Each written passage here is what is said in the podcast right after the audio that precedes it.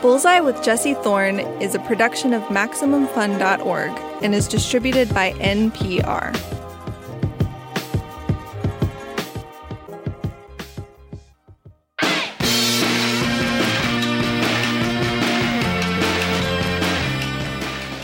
It's Bullseye. I'm Jesse Thorn. My guest is John Cameron Mitchell. John is a director, a writer, an actor, and a singer. He's directed the movies Shortbus and Rabbit Hole. He's acted on shows like Shrill and Girls. But he's probably best known for Hedwig and the Angry Inch. Hedwig, as it's known for short, started as a stage musical in the late 90s, then it became a movie in 2001. It was written by Mitchell and composer Stephen Trask. It's a unique, difficult to describe story. It follows an East German rock singer named Hedwig, played by Mitchell in both the stage and movie versions.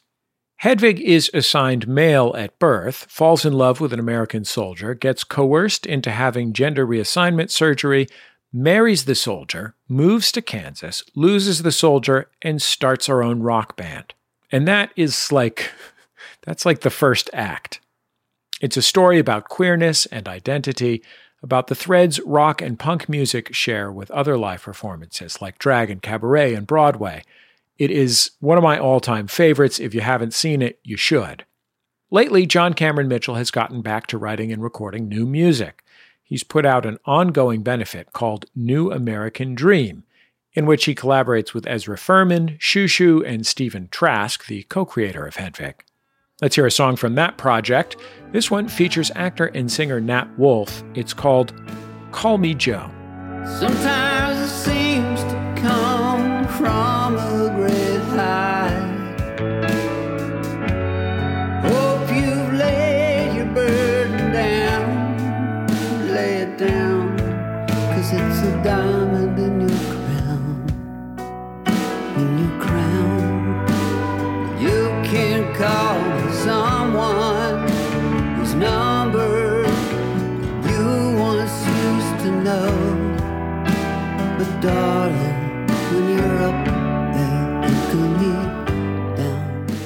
John Cameron Mitchell, I am so happy and excited to have you on Bullseye. Well, thank you so much. It's a total dream to have you here. It was a. It was a. I just happened to be here, and it was perfect. I'm glad you knocked on the door. yeah. Before you became a famous uh, rock musical guy, were you a rock guy? I was. You know, when I was a kid, though, sometimes rock and roll was the music of the oppressor, Mm-hmm. even though it was initiated by my brothers and sisters, like Little Richard. what are we talking? We're talking about maybe the 70s. Seventies, you know, so it was like Kiss was very aggressive, and you know Zeppelin and was ascendant, and uh, it was. It's hard to deny Zeppelin. Of course, I couldn't help but you know feel it, Yeah. you know, when rock and roll hit. But I realized I was. Uh, I had to go. I had to come out. I had to find myself before I can find my rock and roll, and mine came out of Little Richard, David Bowie, Lou Reed, Iggy Pop, as opposed to the usual classic rock realm, though of course they're as classic as anybody. So to me, I had to find myself before I could actually find, you know, punk and, and rock and roll the way I loved it. And then I didn't want to turn back and I got annoyed uh, when my fellow queer people would downplay rock, probably because it was, you know, when they grew up, something that was, you know, they just, in Hedwig, we have a, a joke a punk rock gesture versus a heavy metal gesture. And a heavy metal gesture is, you know, spitting on the audience, and the punk is spitting on yourself. You know, so it's the direction of the aggression that defines the art. So to me, it was, you know, Iggy famously cut himself. You know, Robert Plant would never do that. you know what I mean? Because he has a beautiful body and it would up his sex life. Iggy's like, I don't give a you know, where I am you, you know, and that that's the rock and roll that I loved, which not like you're a god on a stage, but I'm in the mosh pit with you. What's interesting to me about uh, that time in rock history is like it's the first time that you're really defining tributaries of rock, right? Like yes, it starts to become academic. A, yeah, that, that rock isn't a, a relatively monolithic force that also encompasses every other kind of popular music, basically. no, And you know, I had I had uh, Rob Halford of Judas Priest on the show one time, who is the loveliest, most charming. Is that man. right? Oh my gosh. just a Love joy and a delight, Rob Halford. And you know, like Rob Halford was making music that was being used by meatheads to beat up dweebs or whatever. I know. And he's just like, oh no, I was always this gay and always being this gay. like there was no point where He made them gay. You know, he brought the the leather daddy in there, didn't he? But they didn't realize. Yeah, and I mean like Freddie Mercury. you know, I mean it's the same same story with uh, Little Richard, you know, he's bringing this insane revival tent drag act into Ed Sullivan. right. And before him, you know, Sister Rosetta Tharpe, you know, with her own queer energy, you know, a progenitor of rock and roll. So people forget that rock comes from, you know, the super outsiders, including the queers, you know, every kind of race. You know, there's all kinds of rebellion in music, but the rock and roll one, which has so many forms and it's going to rise again. You know, the last 10 years has, has been electronic pop um, as the main music of popularity. And only lately are some of these, you know, rock, uh, some of these pop people, Halsey or Miley Cyrus, going, oh, yeah, guitars, they can be effective, you know, with an audience. And kids are like, ooh, what's that thing? It's a guitar. It's not a beat that's been created on, you know, stolen off of YouTube. There's nothing wrong with stealing, but there's, you know, there is a power in the guitar that doesn't have to be patriarchal. It doesn't have to be what it was before. And the most exciting people working in rock now are non non male. You know, I love Mitski. I love, you know, Belinda Carlisle. I love Court, Courtney Barnett. You know, there's so many. Hooray for the riff raff. These are women based projects that excite me. you grew up in a military family. Your father was literally a general. How much of your childhood did you spend in the United States and how much abroad? About half and half. It was about 15 places when I grew up, and my mom was Scottish. I lived in Scotland for a couple years in school, Germany for about six years. Um, and then, you know, and had to keep changing my accent. So, like, I had a British accent when I moved to Can- Junction City, Kansas. And, you know, in my uh, podcast series, Anthem, which we just re released on, so you can get it anywhere now for free, about half of the Anthem is my life story, you know, up till I was 18. Going to boarding school, living around the world, uh, general dad, artist, super religious mom, obsessed with the visions of the Virgin Mary, traveling the world to see the Virgin Mary. And the second half is a kind of alternate autobiography. It's like, what would happen if I had never left that small town? You know, I might still be creative, but, you know, crushed spiritually in a trailer park and then suddenly has a brain tumor, no insurance because you're in Kansas, and he's crowdfunding his health care to get his tumor out. So it's been the last few years have been interesting, you know, being 58, you know, about to hit 60. Um, you tend to look back a bit. Your parents have started, you know, to go in your 50s, and you can't help but look back um, in anger, in relief, in gratitude.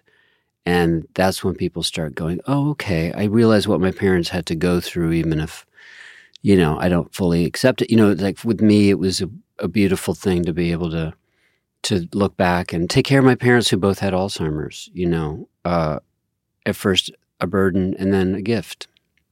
Did you like some of the places more than others, or were they all just It wasn't about the place, it was about who was there. a school hallway? Yeah, I still feel the same way. It's like I love exploring, but it's about who's there witnessing it with you.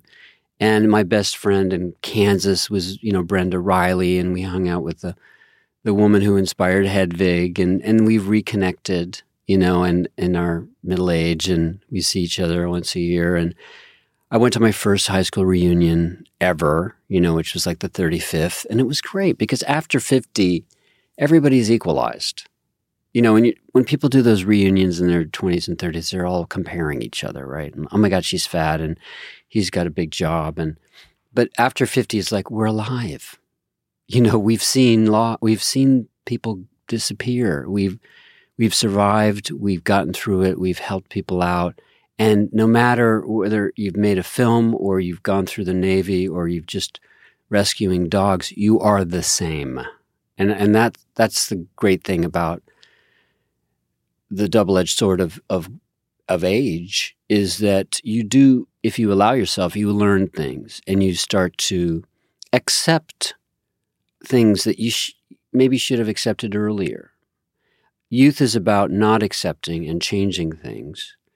And adult, you know, wisdom of, of age should be about, okay, I'm okay with, not that I don't want to uh, correct injustice, but I'm not as angry. I'm not, I can see things more clearly. I can see how they're interconnected and I, I can see how people can err on their path and forgive them. How did the fact that you lived in a different place every 18 months interface with your nascent queerness?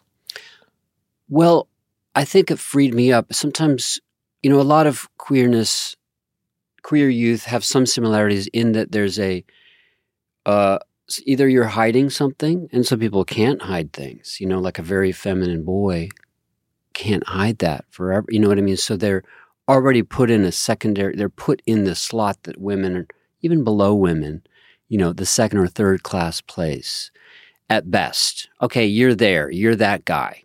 You're the Queenie guy. You're the Butch girl. Okay, we might have a slot for you, but it's certainly not, doesn't have a lot of power, you know, and in fact, can be dangerous. Was that your circumstance? No, Or- because I, maybe it's because I was, you know, could pass, you know what I mean? And I, I moved around so much that I understood that I had to adapt. And it was part of my queerness could use that if I wanted to hide, which in the 70s you had to do. did you understand your own? I mean, like, if I was going to guess, Yeah. you know, obviously when you move every 18 months, it's possible to, you know, leave your reputation behind every yes, 18 you can months. reinvent yourself. but I also find myself wondering like does that also mean that you don't have to deal with your own stuff that Right. if you had to stick with it for longer than that you might have to deal with Maybe that was the case too. You know, you it's like being in a relationship with a drunk. You don't have to deal with your own. You know what I mean? If you if you can keep moving and not have to focus on yourself, yeah, you, it, it can be not healthy. You're just kind of skating through and dilettanting through. And in my case, I think I was the one thing that was steady, and my family wasn't very emotionally supportive, so was art, my creative life. So I always had that when I was alone. And that girded me and it even informed me for my future queerness. So I would read, it, you know, for me, it was books, you know, now the internet, but it was certain books, John Rechy and, you know, uh, William Burroughs. And, you know, they weren't always the most uh, mainstream, but that's where I, that's, I love those queer outsiders. And, they prepared me for my eventual coming out. You know, when I was young, I knew I eventually would once I was free of certain bonds. So I had a kind of I but I would even buy records that I knew I would like in the future that I didn't like now. You know, like Thelonious Monk. I remember buying that as a kid. And you know, I was a preparer. I still am. You know, I want to be prepared and then let go completely. i mean i feel like buying um, a, a thelonious monk record as a kid is just like is aspiring well it is weird but it's like aspiring to adulthood like Yeah. knowing that like what you want is to have an adult life, which is both a remarkable thing to know you want when you're that age, but also like a little sad. I know. I I knew I'd choose the right because I put you know a Thelonious song on my actors reel later in the '80s when I was doing you know MacGyver and stuff as score, and also this outtake of a Beatles thing where they're doing a funny voice, and only Stephen Trask, my you know composer in Hedwig, uh, recognized the music both pieces when he saw it in the early '90s. My reel, he's like. Thelonious Monk and the Beatles. I'm like, how did you, you know?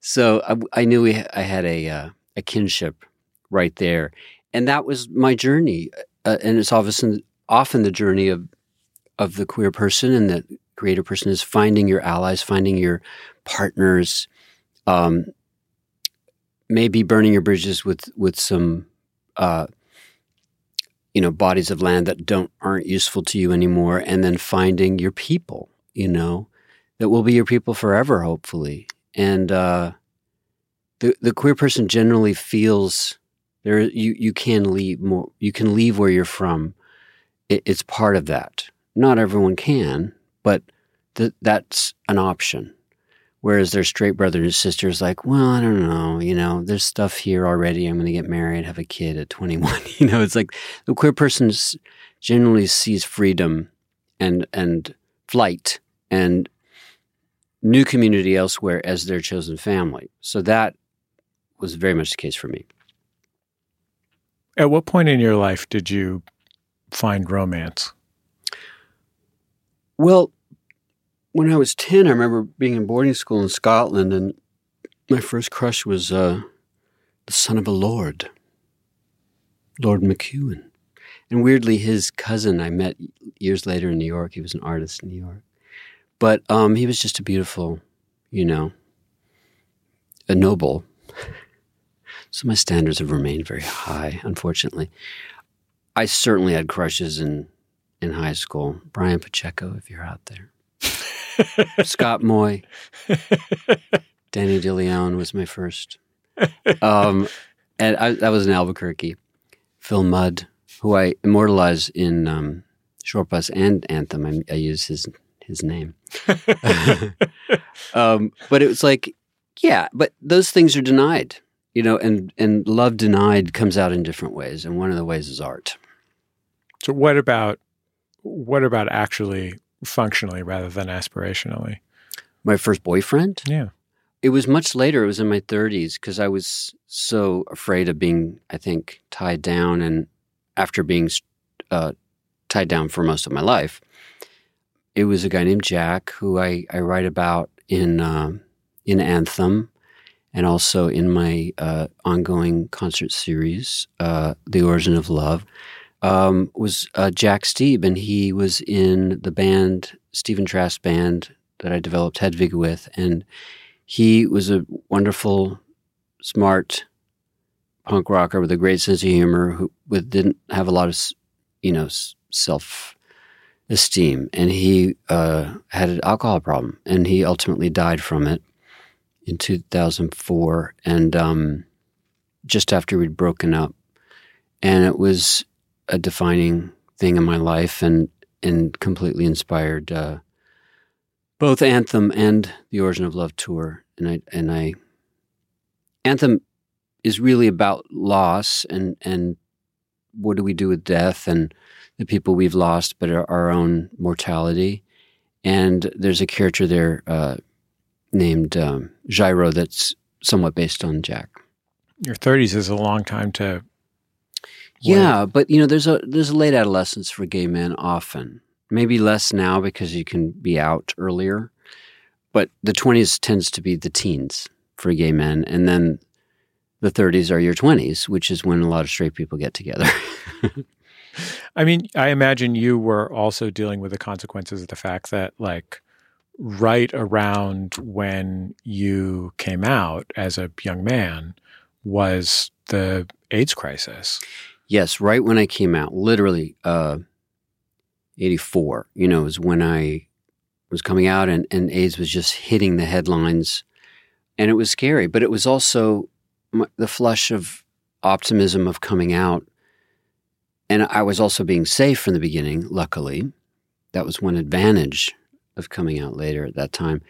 I felt like we can we can beat this and you know we can fight injustice and people's homophobia and I had that you know, unreasonable optimism of youth in the middle of it, you know, and the people, you know, of course, I lost many friends, but I was strange and, and felt kind of guilty about that too. You know, that weird survivor's guilt thing that that is hard to to justify. But it really came, home, you know, after the drugs came in, there was about 15 years that no one wanted to talk about AIDS, including gay men. And then you started getting a, a rush of of uh, unsafe sex, and this was right before PrEP, and it, there was a you know, it was similar to what the Holocaust did for generations of Jewish people. You had survivors from AIDS who had the same PTSD symptoms of guilt and horror and panic that often was re, you know revived when when COVID hit. Certain friends of mine who had been through AIDS, you know, that really freaked them out, and the same kind of ignorance, you know, in the face of of uh, obvious health threat, you know, and um, often malevolence, you know, give them what they deserve, let them die of AIDS. So I came out of that and have a uh, healthy, you know, disrespect for for uh, for leadership in terms of justice and, and health. But at the same time, I'm probably more of a believer in that government can do stuff if it's the right government. Even more with John Cameron Mitchell after a quick break. Stay with us. It's Bullseye from MaximumFun.org and NPR. Welcome back to Bullseye. I'm Jesse Thorn. If you're just joining us, my guest is John Cameron Mitchell. John created and starred in the hit musical Hedwig and the Angry Inch, along with the movie of the same name. He's also an actor. Maybe you've seen him on shows like Girls, Shrill, or Mozart in the Jungle. Lately, he's been recording a lot of new music. He's released it as a benefit album called New American Dream. Let's get back into our conversation. Let's talk for a minute about uh, Hedwig and the Angry Inch, which is the show and film that you uh, created and in which you were uh, the star uh, originally and relatively recently. One of my absolute favorite things. It is a story about a child growing up behind the Berlin Wall who is gender nonconforming broadly and in order to get to the other side of the wall, has uh, gender reassignment surgery that goes wrong because he then eventually identifying as she wants to get needs to get married or her mom wants her to get married to get over the wall to a, marry a GI. And you know, it's all a kind of complicated, complicated stew of myth and in, you know, yeah, fairy tale. Yeah, exactly. It is very fairy tale like. When you started working on that show, it was in a performance space specifically for drag, right? Yeah, Stephen Trask and I were hanging out at this amazing rock drag punk club called Squeezebox. And it was the you know club of our dreams. It was finally a predominantly queer, you know, rock and drag and punk, you know, based place that was scary and fun. Because I felt like you know Max's Kansas City, but better. And you know John Waters was hanging out, and the the Beastie Boys are scared of it, and you know it was like so much fun. And it was as New York was changing, and Giuliani, and there was a kind of rage in the air, and it was the last years of the, the major part of the AIDS crisis here before the drugs came in. So there was a lot of punk rage, you know, and Nirvana was ascendant and started in 94. So we de- wanted to develop it there rather than in a theater, which could tend to dampen the enthusiasm, the rock energy. We wanted to start creating the character in a kind of workshoppy way by doing gigs and clubs the way Hedwig would have. And we did other places too, you know, and eventually went to Fez and and uh, Westbeth. You know, these were places that were cabaret music, you know, the equivalent of Joe's Pub today in New York. Um, it, they were were the crazier stuff that was theatrical would start and be, and great music. So that was smart, you know. We kept the energy and the band present until we, uh, our director Peter Askin, got us to. We had to build a theater for Hedwig because no one wanted us. We were too weird. Drag was considered low class. Punk was not considered theater. And there was no way we were going to Broadway, so who the hell's going to invest?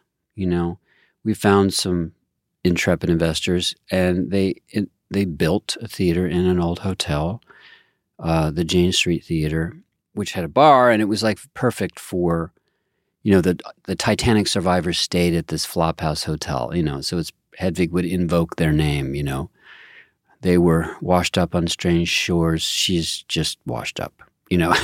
Had you ever done drag when you started developing Hedwig? No, I was. I had done a Joe Orton play where I was in drag, but I was kind of scared of it, you know, because I didn't like my feminine side. And drag queens were always up to that point, even now, are kind of considered priests. You know, they're kind of or or um, mascots, gay mascots. So they weren't necessarily given their full I mean, it's a, it's an act, but it, you know, they were considered a little embarrassing sometimes, and uh, certainly desexualized. Um, and Hedwig, I wanted it, it. You know, she was using the character was using drag, but wouldn't call themselves a drag queen and wouldn't call themselves trans either. They say that they are caught in the middle. You know, they're they are the Berlin Wall. They're neither here nor there. They're on the fence in life. They don't belong to, they're a gender of one. And there's a sense of things having been forced on them in terms of gender, too. And certainly raped metaphorically as well as literally. So the whole journey is freeing themselves, and, and the drag is armor to like a chrysalis. Inside, maybe you can develop under the armor.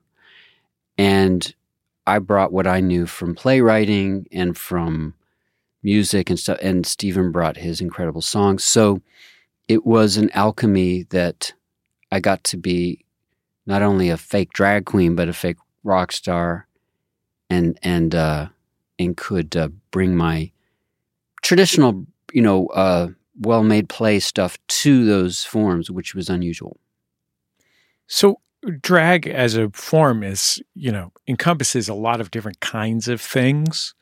You know, if you watch Paris is Burning or whatever, you'll see people who are performing the kind of camp that you might see on RuPaul's Drag Race. Mm-hmm. You'll also see people who uh, are clearly, you know, if they had the opportunity to, would identify as transgender. Yep. Um, so you there's know, always been an intersection of drag and trans energies, but they're two very different things. Right, exactly. And um and, and I mean even within drag that is um, you know, being performed by people who are very comfortable identifying as men. Yeah.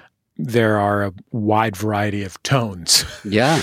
From um, Dame Edna to Yeah. To uh John Kelly, you know, who's a real performance artist, you know. So when you first put on a Farrah Fawcett wig um, to be Hedwig, were you thinking about what kind of thing you wanted to perform? Because you weren't doing a Supreme song, um, you know, and you also, you know, you were performing some kind of liminal space and gender, you know? So, like, were you like, I can't be too camp? Were you? No, I was like, using I everything I learned from tools of camp and tools of humor, tools of of uh, aggression, um, crossing borders. You know, which is a you know the word trans means crossing, and that I was seeing all around me. You know, and the flow of uh, of uh, female male energies, the way we define them, which are quite different in every culture was what interested me, you know, and I liked the fact that, you know, I saw Mistress Formica's wig fall off during a song, and then she's like, I can't just have no wig. So she ripped her drag off, and that inspired Hedwig's, you know, tearing off the drag. And to me, it was like, you know, when I have a, a often traditionally a, a cis woman playing Yitzhak, who is a man who wants to dress as a woman. So I like the flow and reminding people that there don't have to be rules when it comes to your own gender expression and journey. Often there's trauma within it, and we have to separate that out from what we need, you know. And just like the punk world which was about freedom, suddenly there was a, a a list of rules that you, you know, if you violated them, you weren't punk. And there's a similar thing with gender sometimes. It's like, you can't just say you're part of our group. You have to have lived it. And it's like, well, there's also a world where we've all lived different experiences and we have certain things in common, not everything. And we we explore those places in a spirit of love, cooperation, and allyship. And that's my thing. You know, I'm I was a freak, you know, and I I love groups of freaks. You know, I love those chosen families. And uh, even though I wasn't a drag queen, it was at first like, you haven't paid your drag du- dues. I was like, you're right, and I I need to do that, and I need to learn about it. But I want to make a theater piece rather than a drag act. But the tools of drag are useful for it.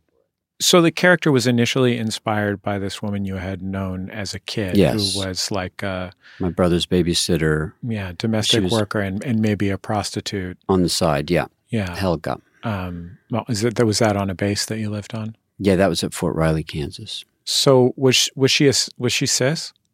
Yes, So divorced cis army wife. what was it that you remembered vividly enough about her? It was just her demeanor. It was like, you know, I talk about her as Marlene Dietrich in a tube top. You know, she was world weary and in the 70s, and, you know, her cigarette was very long. And, you know, she seemed to have seen more than we had. And, you know, her, it was her uh, smoky Weltschmerz that intra- attracted us. You developed Hedwig over a long period of time. Was there a point where you felt like you had done it? Like, I get it. Well, I never think of it as an endpoint. You know, uh, it's just whatever we did that day, and there's always another show. You know, and I don't think done. You know, I can see less interested. You know, and I don't feel the need to do the musical uh, as an actor anymore. But I am enjoying the Origin of Love tour, where I'm pretty much myself in a kind of drag, telling the story of making Hedwig, which is different, and popping into the character and out it's just a part of me, not my alter ego anymore. I do love when other people f- have their own Hedwig ego and make something out of it and try something new. I hate when they imitate our production. It's just like do something else. Uh, In San Francisco, there was a production at the uh, I forget the name of the theater, but they had ten Hedwigs. You know, one for each song of different shapes and sizes and sexualities and genders. And I love that. She is a, an exquisite corpse. You know, she's made of all these different people. And even her clothes are patchwork, you know, quilt like. So to me, it's it's postmodern. Do whatever you want with it. You know, don't cut anything, but add stuff. Do you know, make it your own. You know, I'm not Rocky Horror where, you know, the creator needs to legislate exactly how it's done. To me, it's a great compliment when people want to do something different. I listened to an interview that you did on Fresh Air when the movie of Hedwig came out. Hmm. So Peter Peter Clowney hosted the interview. He did a great job. At the end, he asks you what you're working on, what you want to do. And you are so clear that you want to make uh, the movie that became your movie, Shortbus. And it is like you're ready with a manifesto about why there needs to be a movie about the real feelings of sex that is driven by sex. Um, the ways that it can be great and transformational and bad and good and and whatever. And it made me wonder like did he just have this written on a three by five card in his back pocket for 15 years and he made it and he's like, I got it. I think I was, no, I've been thinking about it. And because I have, you know, as a director, you often have to pitch to investors and producers and stuff. You got to know what you're talking about and, and, and have your bullet points. And growing up very Catholic, you know, sex was just the worst. Um, and queer sex was even worse. So it was, and there were some films coming up at that time that were using real sex, but they were very dark, you know, and they were humorless. And I was like, sex is not, you know, sex is a lot of things. And one of the things about your movie Shortbus was that it depicted actual sex. It wasn't Yes. simulated sex. No, it was all real. And the actors were very much part of that. I was like, we're on a journey here to to uh, challenge ourselves, but also feel safe. You know, and it was I was the intimacy counselor. You know, I can imagine. Do, do, I can't imagine doing it today. You know, I, I we're about to re-release the 4K version of Shortbus this January with Oscilloscope, and we got an amazing, you know, retransferred thing. We're going to have streaming in the theaters, IFC in New York, and uh, Blu-ray. And uh, people are like, Do you, "I wonder if you could make it today. You know, could you get it financed? You know, in the past, this the uh, resistance was from the religious side or the right. You know, it was more like this is wrong to have sex on film. Um, it's porn and therefore not valid. You know, I would say that it wasn't porn because I wasn't turning anybody on. I planning on turning anyone on, and that is the definition of porn. And also, so what if it is porn? You know, it's like I like good porn. Uh, but in this case, we actually kind of wanted to de-eroticize the sex and show what was behind it. But nowadays, the resistance might come more from the so-called left because it might be, you know, there's a sense of uh, exploit. You know, if there's any sex on film, it's some kind of exploitation. You know, anti-porn feminism is back, and uh, a lot of young people are having less and less sex, and they're they're more afraid of that, the messiness of those encounters, uh, afraid of people being taken advantage of, which I think is sometimes being reinforced by their own Puritan, you know, prudery that comes from something deep, you know, the way they grow up and then American Puritanism. So I sadly, you know, sex has kind of disappeared from serious uh, filmed entertainment and is now owned by Pornhub, you know, which is not n- known for its empathy. Yeah. And I'm not against it, but it's like I think it, it's just kind of Commitment to the upliftment of uh, yeah. the human experience. It's a different upliftment, let's Yeah. say, for the guys. how so obviously when you're making a movie about actual sex every you know you had announced what this movie is about so everybody who's involved um to some what extent is, knows what it is Yeah, and we wanted to write it with the actors so that they were very much felt, you know, part of it and a part of the, uh, you know, creating the uh, parameters of of you know what they're doing, what they're interested in emotionally. They're choosing their characters' journeys, names, backgrounds. They would do a lot of improv. I would write a script and say, "You can't learn the script. You- I still want it to be paraphrased." But if anything feels uncomfortable or you want to move in a different direction, keep talking to me. We worked together for two and a half years before shooting. it's like if Mike Leigh made pornography Yes, and I read Mike Leigh's book. Um, but again, I define pornography as something made for sexual arousal. And made this, to titillate this wasn't. yeah I'd say this was is a, more about sex it's explicit. Yeah. Yeah. that's all. so Mike Leigh, one of our actors actually told him about our project, how we were developing. He's like, "Oh, I wouldn't touch that with a barge pole." I was like, "Barge pole."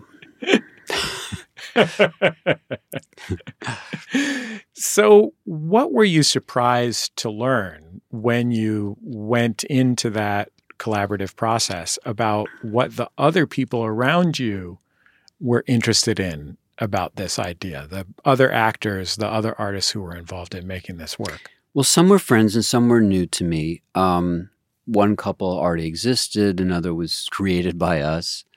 Um, but what I found, uh, we did a lot of theater games out of the the Viola Spolin famous theater book, theater games, just to find our characters. And you know, I- we were exaggerating elements of their lives. So, for example, the lead woman had had problems accessing her first orgasm but I exaggerated it and made her what we call pre-orgasmic. She'd never had one, and she's a sex therapist.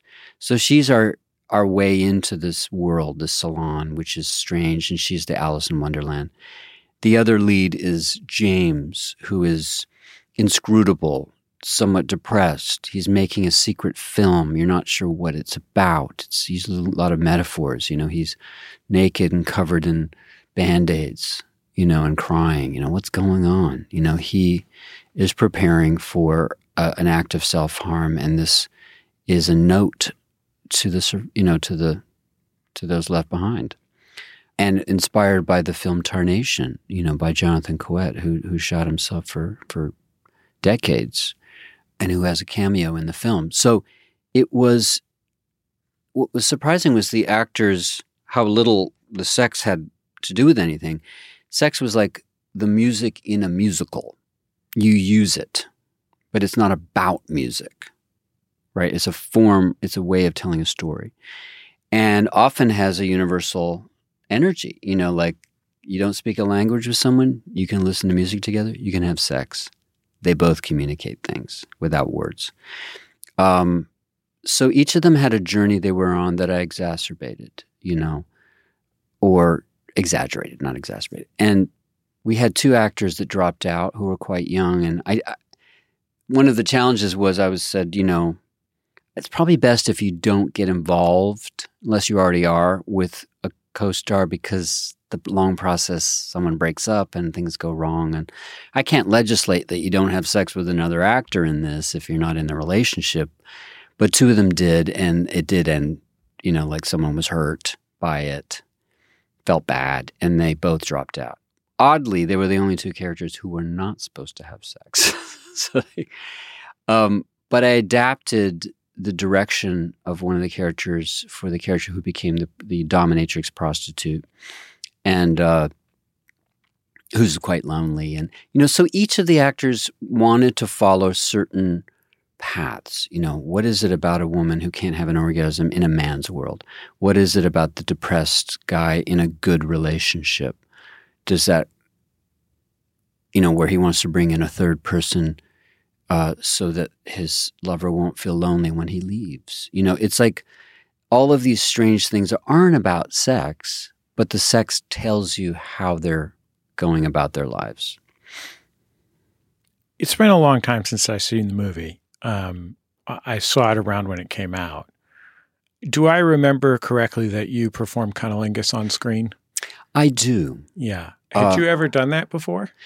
Uh, I mean, I don't think you've done it on screen before. I hadn't Correct done it. if I'm wrong. I had not done it before.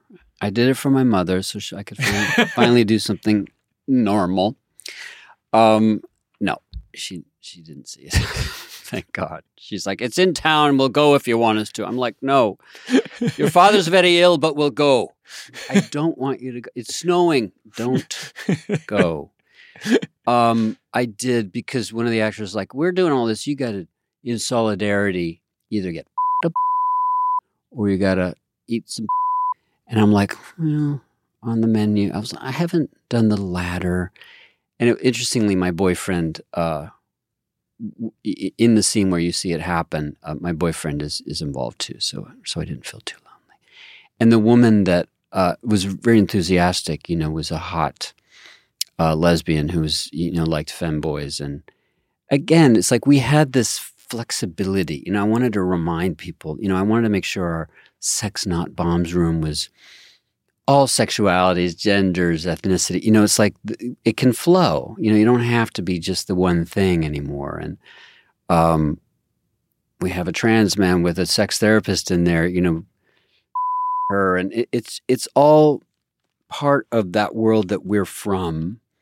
And to remind people there are there are shades of flexibility here, and we we needn't uh, label them all. You know, but the the place is a place of, of respect, you know, and that's how we made the film was with respect, making sure everyone felt safe. In the orgy room, I made sure to play Al Green and that we, they had plenty of time to warm up, and they were mostly partners already, you know, which made it a lot easier. We'll wrap up with John Cameron Mitchell. Still to come, we'll talk about the Hedwig and the Angry Inch revival on Broadway and how he sees the show differently now, 20 or so years later. It's Bullseye from MaximumFun.org and NPR.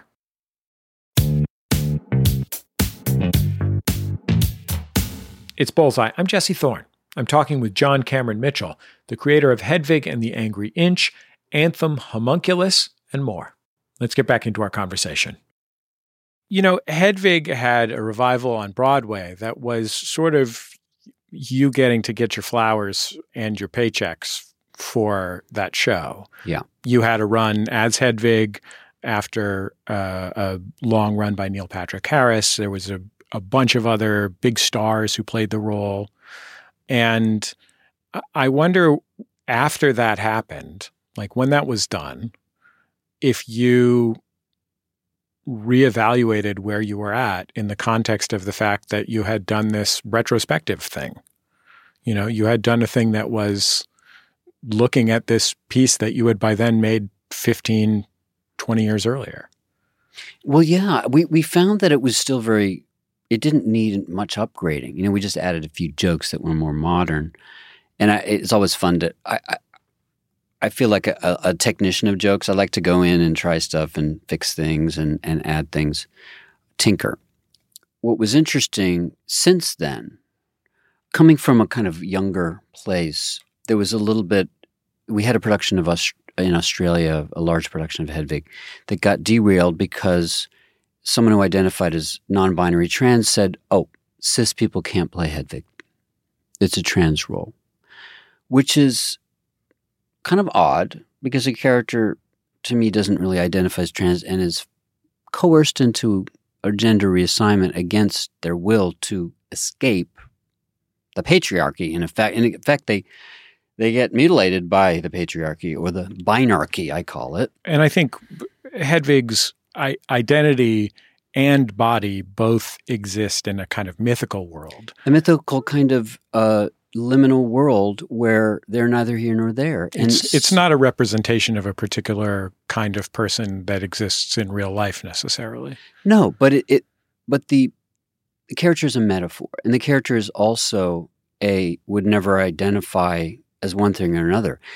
In fact, as my trans friend Peppermint, uh, they described it well, is that the character is on a gender journey, not necessarily of their own uh, direction, you know, and control, but it's not exactly a trans journey it's more of a drag journey. So when they're forced into a gender assignment that they didn't really want, and you know their passport, they're forced to be a woman in effect, and abandoned in a trailer park in Kansas, they turn to drag. They see a wig. They turn to LaVern Baker and David Bowie and Lou Reed, and they create a persona, which is drag and rock and roll, and that is what saves them is their self invention of that we call drag. And put on some makeup, you know, wig in a box is the beginning of that.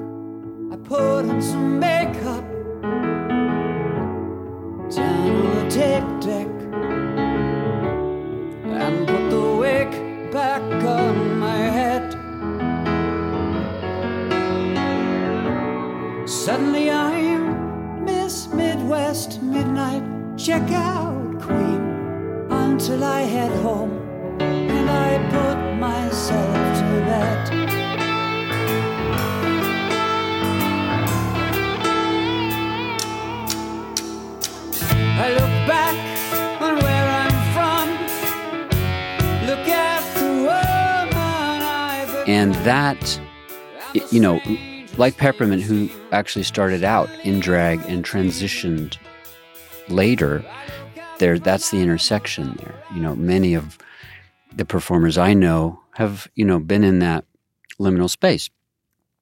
So it felt like I was the wrong target there. You know, it's like to say, well, who's to decide? Are you trans enough to play Hedwig? Like, can a non-binary person? You know, but it, the character is playing Tommy as well, and you, you know, it's like to me to limit who gets to play it goes against its message, which is one of healing, which is one of identifying with someone else, and which is a, a story of abuse and people telling you what you're supposed to be.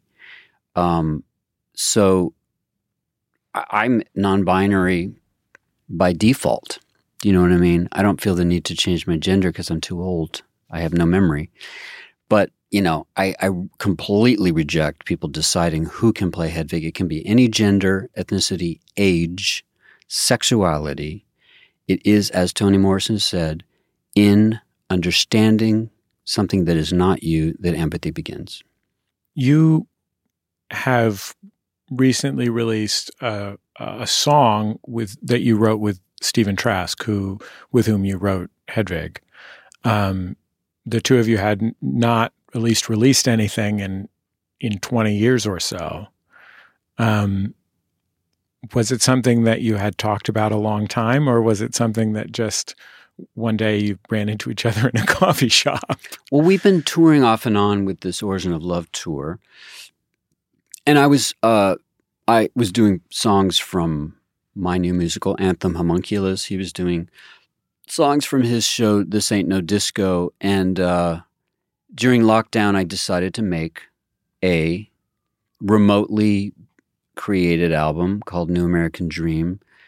Uh, with friends, I would ask them to send me a musical track. I would write lyrics and a melody over it, and then we'd overdub. So we did it all for free for three uh, benefit beneficiaries: a, a, a trans legal group, an MLK scholarship, and a COVID food bank in Mexico. So on my part two, you know, I work with people like Ezra Furman, uh, Hurray for the Riff Raff, Wynton Marsalis, you know, an incredible array of people with di- uh, different styles. You know, like it's fun to do a jazz song and a country song and a punk song and a and a cabaret song. So Stephen was a natural fit for part two, and he sent me a track. I, I was talking to him about The Cure and you know REM and this Australian band I love called Deckchairs Overboard, which is a great name. They have a song called That's the Way. Check it out. And I was, you know, in the, we're, you know, in this red blue state uh, nightmare in the last few years. And uh, the song is I Want to Be a Nation of One. I've had it with polarization. I've had it with my relationship. I've had it with governments. I've had it with, you know, right wing and left wing control. I want to be a nation of one. And I think we can all relate to that right now. Well, John Cameron Mitchell, uh, what a dream to have you on the show. I'm so grateful to you for coming in, um, and thanks for your amazing work. What a pleasure.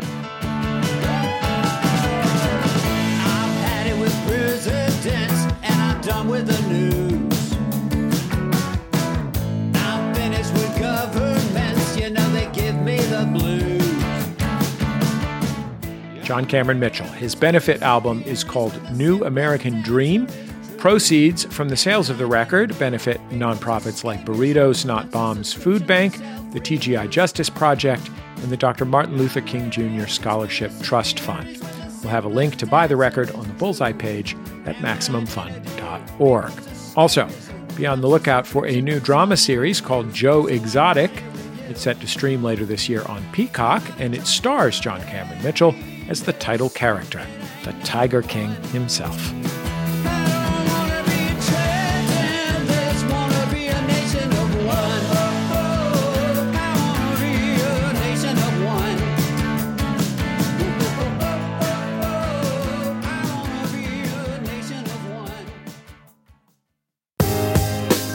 That's the end of another episode of Bullseye. Bullseye is created from the homes of me and the staff of Maximum Fun in and around greater Los Angeles, California, where just recently my son Oscar and I donned our masks and hit up the Petersen Automotive Museum. And in the underground vault tour, we saw a car with claw marks from the Black Panther himself.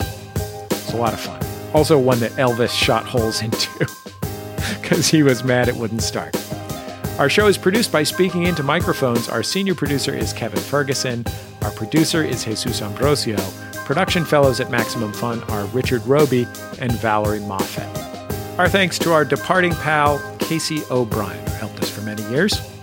Our interstitial music is by Dan Wally, also known as DJW. Our theme song is called Huddle Formation. It's recorded by the group The Go Team. Thanks to them and to their label Memphis Industries for sharing it. You can also keep up with the show on Twitter, Facebook, and YouTube. We post all of our interviews there. I think that's about it. Just remember, all great radio hosts have a signature sign off. Bullseye with Jesse Thorn is a production of MaximumFun.org and is distributed by NPR.